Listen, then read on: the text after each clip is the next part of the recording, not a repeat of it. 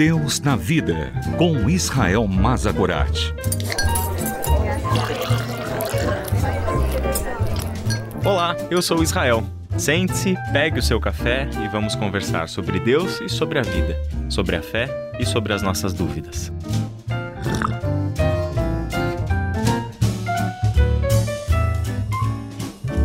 Que bom que estamos juntos em mais uma edição do Deus na Vida, conversando sobre os atributos de Deus. Falamos sobre três atributos incomunicáveis de Deus nos episódios anteriores. São eles a onipresença, a onisciência e a onipotência. O conhecimento dos atributos incomunicáveis de Deus nos auxilia a conhecer mais de sua pessoa bem como do seu amor eterno para conosco. Existem também os atributos comunicáveis de Deus a nós e falaremos sobre eles no próximo programa. Hoje quero fazer um exercício de leitura com vocês do Salmo 139. Pois bem, falamos sobre os atributos de Deus de uma forma muito sistemática, e isso é muito natural para a tradição doutrinária cristã. Falamos dos atributos como quem explica explica o caráter de alguém ou as características de uma pessoa. Só que o Salmo 139 fala a mesma coisa de um jeito diferente. Não em tom de sala de aula, mas no ambiente da adoração. Por exemplo, Salmo 139, do verso 1 até o verso 6, fala justamente da onisciência de Deus. Ó Senhor, tu examinas meu coração e conheces tudo a meu respeito. Sabes quando me sento e quando me levanto. Mesmo de longe conheces meus pensamentos. Tu me vês quando viajo e quando descanso. Sabes tudo o que faço. Antes mesmo de eu falar, Senhor, sabes o que vou dizer. Vais adiante de mim e me segues. Pões sobre mim a sua mão. Esse conhecimento é maravilhoso demais para mim, é grande demais para eu compreender. Que beleza ver o Salmo 139 falar de um conhecimento profundo de atributos de Deus em forma de adoração. Na verdade, isso era o que a verdadeira e pura teologia deveria fazer conosco. Não encher o nosso coração de vaidade porque obtivemos conhecimento, mas sim prostrar o nosso coração diante do conhecimento maravilhoso do Deus eterno. A sequência do salmo fala sobre a onipresença de Deus. É impossível escapar do teu espírito, não há como fugir da tua presença. Se subo aos céus, lá estás. Se desço ao mundo dos mortos, lá estás também. E por aí vai.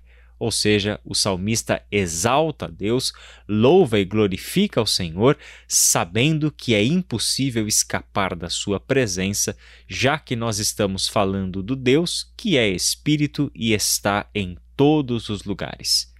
Assim como nada pode ser escondido do conhecimento de Deus, nem mesmo os nossos segredos mais profundos, aqueles guardados às sete chaves no nosso coração nem mesmo os nossos sentimentos e desejos que nos motivam, que nós mesmos temos dificuldade para discernir o nosso próprio coração.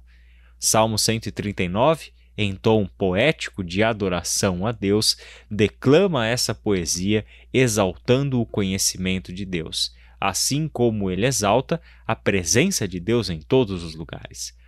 Essa presença de Deus para o salmista é algo que não o sufoca, que não o pressiona.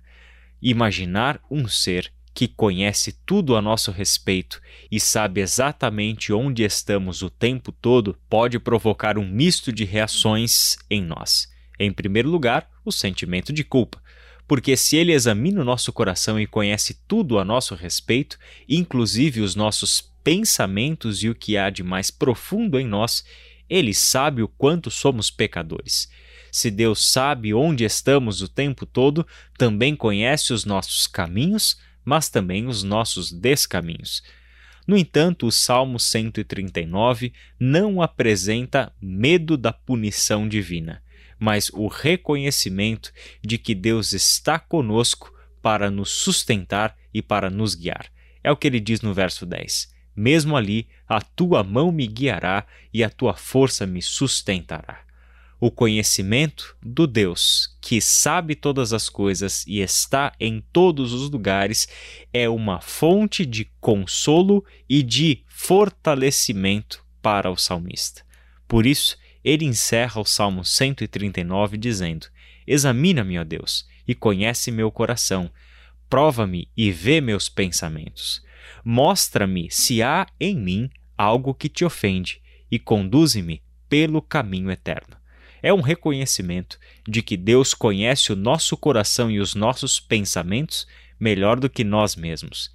E ninguém melhor do que aquele que sabe de todas as coisas para revelar a nós o que há no nosso coração que ofende a Ele. Dessa forma, seremos conduzidos por Deus pelo caminho eterno. Que Deus abençoe você e até o nosso próximo programa.